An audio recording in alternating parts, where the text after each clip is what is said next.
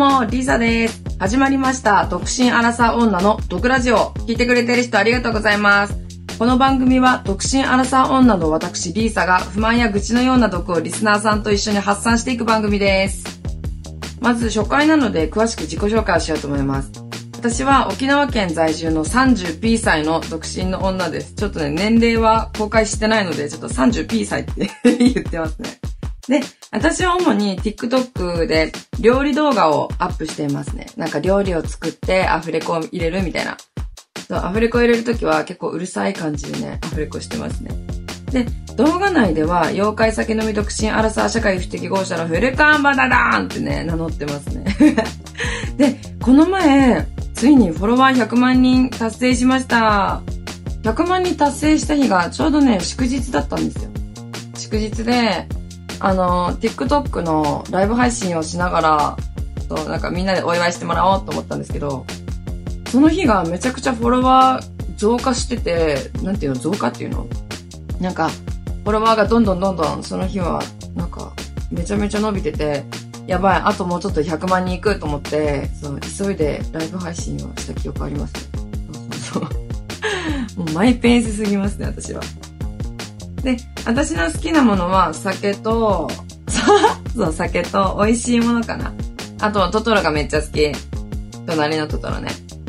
酒は好きっていうようか、なんか、その場の雰囲気が好きだから、じゃあお酒を飲んでしまいますね、めちゃめちゃ。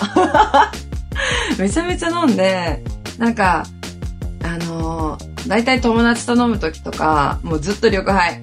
あと、早く酔っ払いたい時はもう白ワインをガバガバ飲むっていう。で、ベロベロになって、なんかみんなで、テキーラでショットしようみたいな、ショット対決しようみたいな、そう、意味のわからないね、大学生みたいなノリでね、わーわーわーわー飲んでますね。やばいよね。あとで、美味しいものも好きだし、何でも好き。私の好きなものは、ホタテとエビが大好き。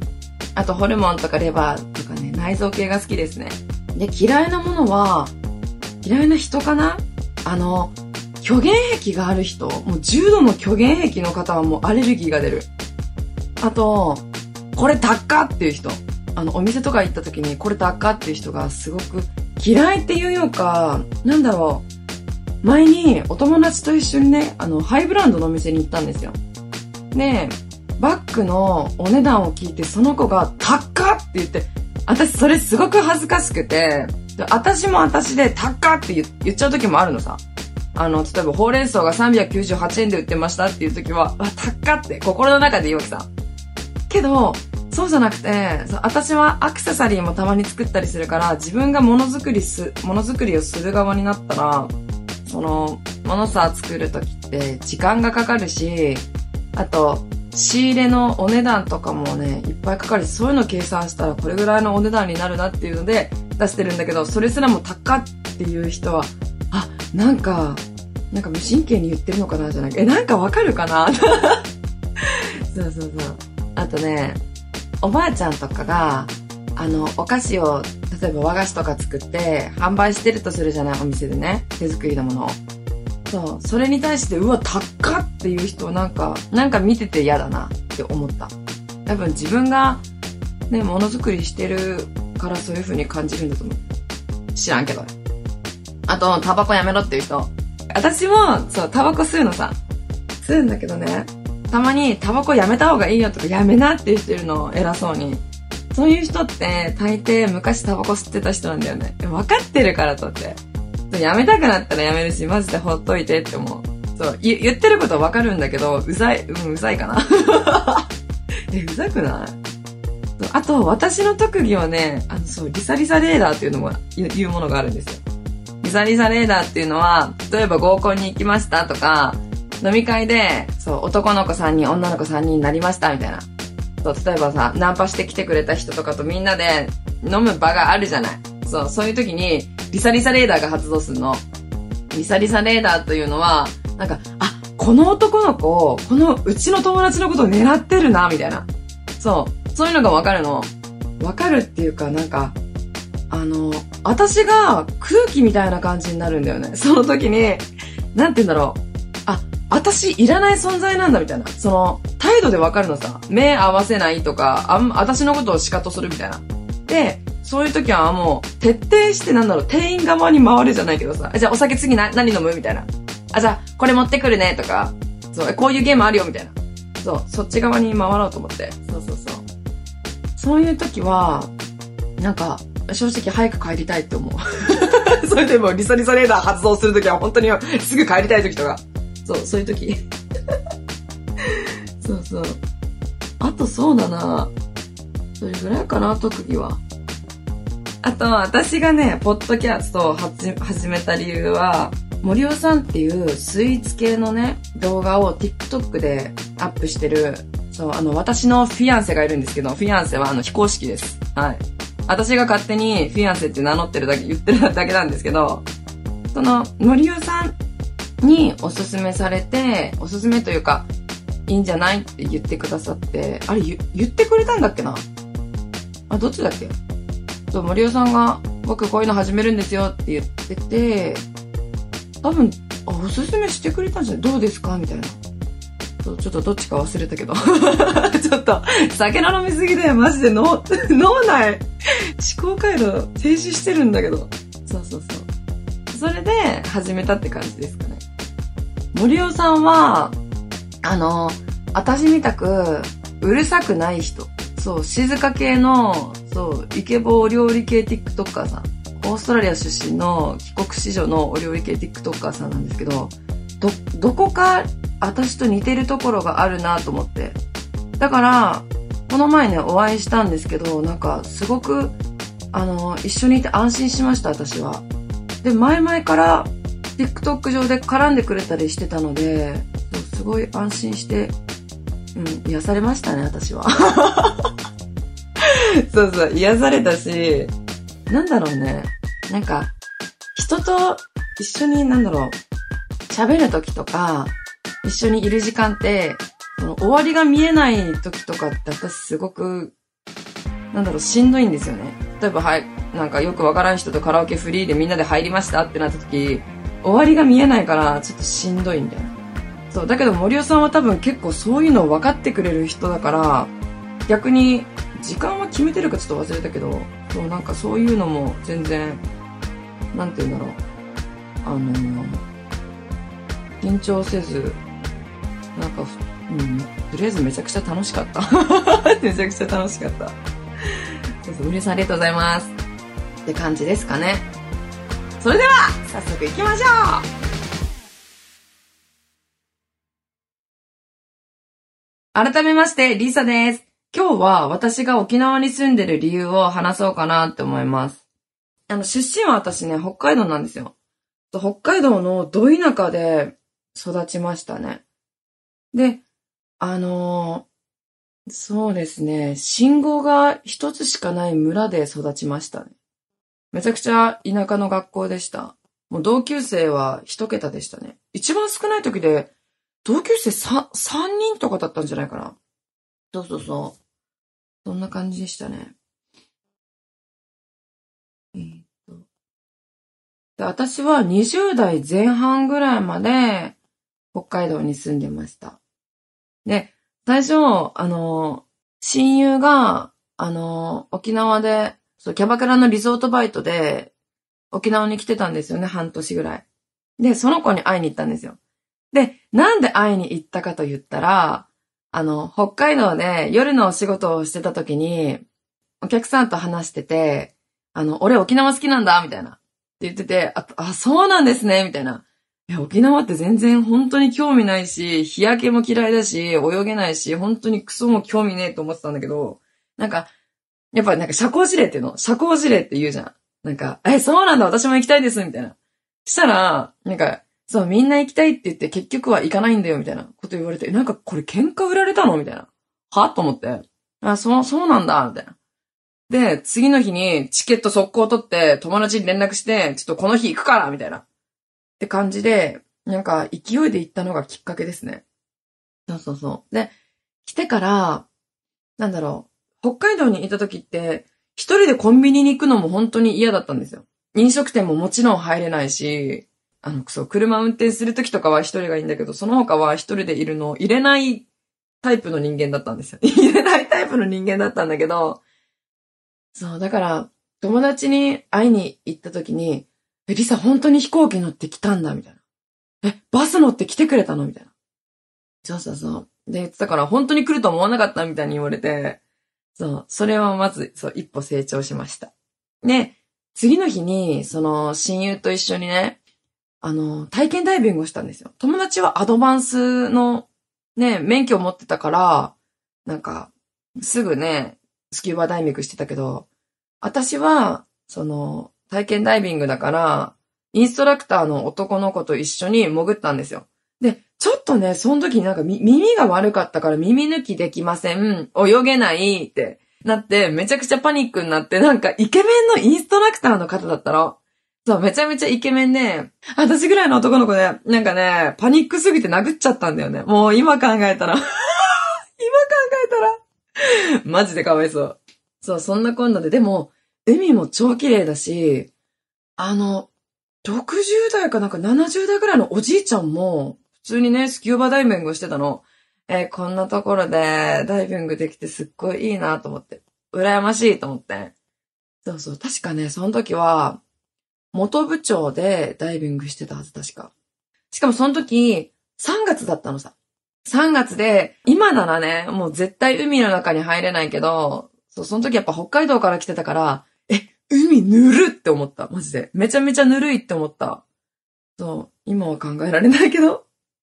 あともう、とりあえず、あったかいし、人も優しいし、ご飯も美味しいし、そういいなと思ってめちゃめちゃ癒されたって感じかな。そう、それでね、その親友も契約の期限が切れるから一緒に飛行機に乗って北海道に帰ったんですよ。一緒に北海道に帰って、その子が次は離島でね、あの、またキャバクラのリゾートバイトするって言ってたから、私は全部仕事を辞めて、そう、また沖縄に来たんですよ。で、こっちでちょっと遊ぼうみたいな。そう、そういうノリで、たんですけど、で、その前に、あの、そう親友と一緒に北海道帰りましたって時に、彼氏とね、あまりうまくいってなかった時だから、なんか、まあちょっと、お互い多分冷めてる冷めてたんじゃない？きっと。それで、私がね、親友連れて、その彼氏ん家に行ったんですよ。彼氏ん家に私の荷物がめちゃめちゃあったから。したら、合鍵持ってたから、ガチャって開けたら、女の人の靴があったんですよ。え？と思って。で、その人離婚してたから、も、元嫁さんの靴なのかなと思って。で、入ったら、なんか、女の人がいて、え、誰？みたいな。え、お、あ、私友達ですけどみたいな。あ、友達なんだと思って。まあいいやと思って。もう冷め切ってたから、そうそうそう。して、なんか、とりあえず親友と一緒に荷物を車の中に、はい、入れますってなった時に、寝室見たら、大人のおもちゃがあったわけ。あの、紙袋にね、大人のおもちゃがあって、プラス、あの、コスプレ？コスプレのその衣装があったの。え、マジかと、え、ってか、そういう趣味だったんだと思って。とりあえず証拠残そうと思って全部写真撮ったの。撮ったんですよ。撮って、で、なんかその相手の女の人もなんかもう一人知らないなんかお友達呼んできてるし、え、謎なんだけどと思って。そうそうそう。で、とりあえず、その彼氏の、その時付き合ってた彼氏のバイクもそこに置いてあったから、そう多分車通勤で会社に行ったんじゃない？で、バイクだけは残してあったから、そのバイクをね、傷つけてね、とりあえず帰って、で、お母さんにも写真見見せたんですよ。え、これなんか大人のおもちゃあるけどね、あるけどこれどうしたらいいみたいな。さ、は？って言われて、これどうすんのさ？みたいな。そういうこと言われて。で、とりあえずその時は Facebook しかなかったから、Facebook で私の彼氏が浮気してましたって。で、助けてくださいって。なんで助けてって言ったのか、書いたのかというと、あの、多分20万ぐらいかな。あの、その人に貸してて、お金貸してるから帰ってこない、浮気してる、どうしよう、みたいな。で、Facebook 誰か助けてくださいって書いたら、男友達が、じゃあ俺助けてやるって言ってくれて、それで、後日、その男友達を連れて、彼氏のお家に行って、なんだっけ、借用書書いてもらったんですよ。その男友達が説得してくれて、書いて、一応は書いてくれたんですよ。なんだっけ、収入印紙だっけ？そう、収入印紙もちゃんとペタって貼り付けて、そ免許証、その人の免許証とお父さんの免許証とかもなんかコピーししてたはず、確か。で、20万じゃなくて、私はその人に結婚しようって言われてたから、すっごいなんか、なんだろう、多分、それほど好きだったんじゃない？イライラしてめちゃめちゃイラついて。で、今までの時間もったいない。なんか、子供だったんだろうね。そう、なんか、なんだろう、ムカついて、今までの、例えばさ、ガソリン代、デート代、お食事代、そうそう、そういうのもいろいろ含めて、あとサプライズで旅行も連れてったわけさ。その、誕生日の日に、一緒に北海道内回ろうって言ってたけど、今から横浜行くよ、みたいな。その人横浜とかね、サザンオールスターズが好きだったから。で、そう旅行費も全部出したんですよ、私がね。サプライズで。でもそれも全部無駄になったから、もうこれ、このお金も全部返してくださいって。言って合計77万8500円を、あの、返してくださいって言って借用書にもサインしてもらって。そう。そんな感じでしたね。で、思い返したら、結構なんか怪しいなと思ってた時はあってね。あの、例えば、デートの時、今日は出して、みたいな。私はなんか彼氏だったら割り勘の方がいいから、まあ、その時は別に全然気にならなかったんだけど、例えば居酒屋さん二人で行きましたって。そういう時に、必ず誰かから電話がかかってきてたんですよ。そう。で、え、電話出ればいいじゃんって言ったら、え、これちょっとよくわかんない人だからいいや、みたいな。でも、毎回毎回必ず電話が来てて、それとか、部屋が汚かったり、部屋が汚かったりしてたの。なんか、はい、彼氏ん家行きました。で、彼氏はいません、みたいな。で、私は一人で彼氏ん家でなんか掃除したり、なんか洗濯したりしてたわけ。したら、ベッドに、あの、多分酔っ払ってちょっと、よ、汚しちゃった、そそのぶ、物があったわけ。えな、なしたみたいな。もうちょっとちゃんとしてよってその時思ってて、これなぜと思って。なんかよくわかんない。よくわかんなかったんだけど、それは。でね、なんだっけ、さっき言った居酒屋さんで、よくわかんない人から電話来てたのは、なんか、あの、お金貸してくれるさ、その、金融機関って言うんですかね。そう、金融機関ってあるじゃん。その金融機関からお金返してくださいって、なんか催促？催促の電話が来てたみたいで。そう、その、後から聞けばね。で、そういういろんなとこからもお金借りて、プラスいろんなお友達からお金を貸してもらってたらしくて、その時はすごい好きだったけど、めちゃめちゃクズだったんだなと思って。でね、じゃ77万8500円なんですけど、分割して2年間で、あの、返してもらうっていう感じだったんですよ。だけど、最初の1ヶ月は返してもらいましたって。だったけど、結局、その2ヶ月目から全く帰ってこなくて。で、私も私で、その時は沖縄に住んでたから、ちょくちょく、あの、沖縄から北海道には帰ってたんだけど、結局帰ってこないままだったんですよ。で、確か、2年過ぎたぐらいかな。あの、借用書書いてから、2年ぐらい過ぎてから、もうこれどうしようと思って。してまたその男友達も、ちょっと、彼氏のお母さんと父さんとこ行くべってなって、もう、地元から2時間とか2時間半離れたところまで車走らせて、最初お母さん家に行ったんですよ、その人のね。で、車もあるし、電気もついてるけど、イルスされたんですよ。そう、イルスで、で、彼氏のお母さん家の、ね、ご近所さんの方が、出てきて、え、どうしたの？みたいな。そうそう。で、男友達が、いや、なんか、イルスされてるんですよって、ちょっとこうこうこういう理由で、あの、来たんですけどって。言ったら、あ、なんかいつもイルス使うよ、みたいな。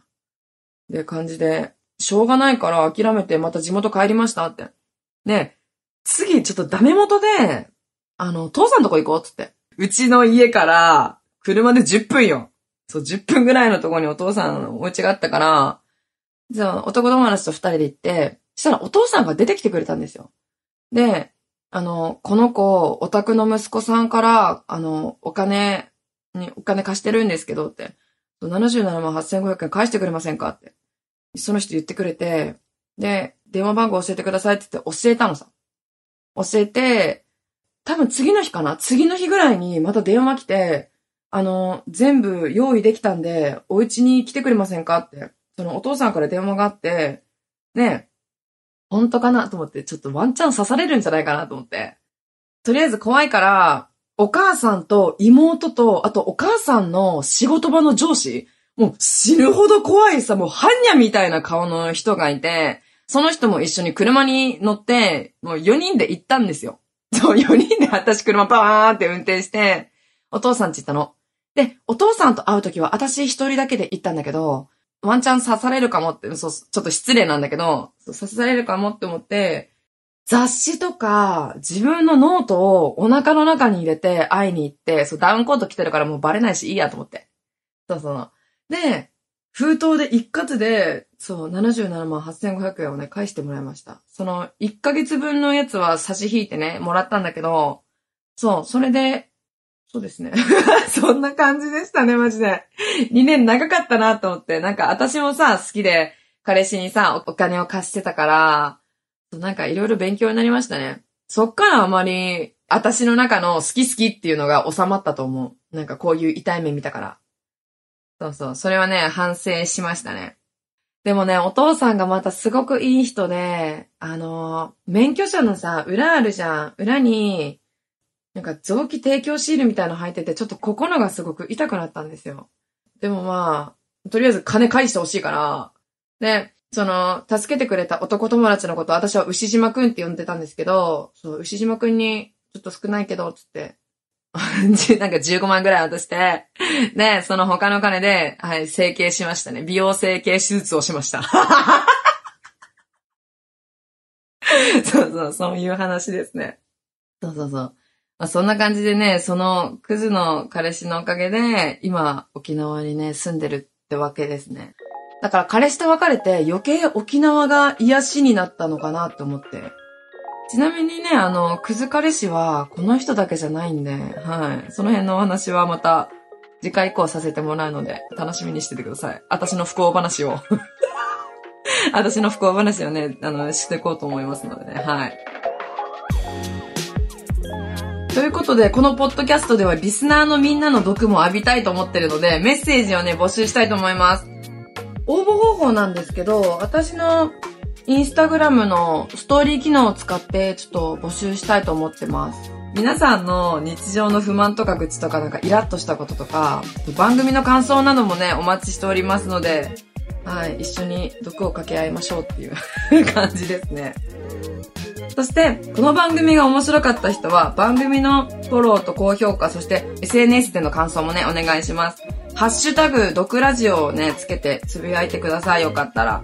漢字で毒で、カタカナでラジオ。そう、毒ラジオ。よかったらつぶやいてください。それではまた次回お会いしましょう。バイバーイ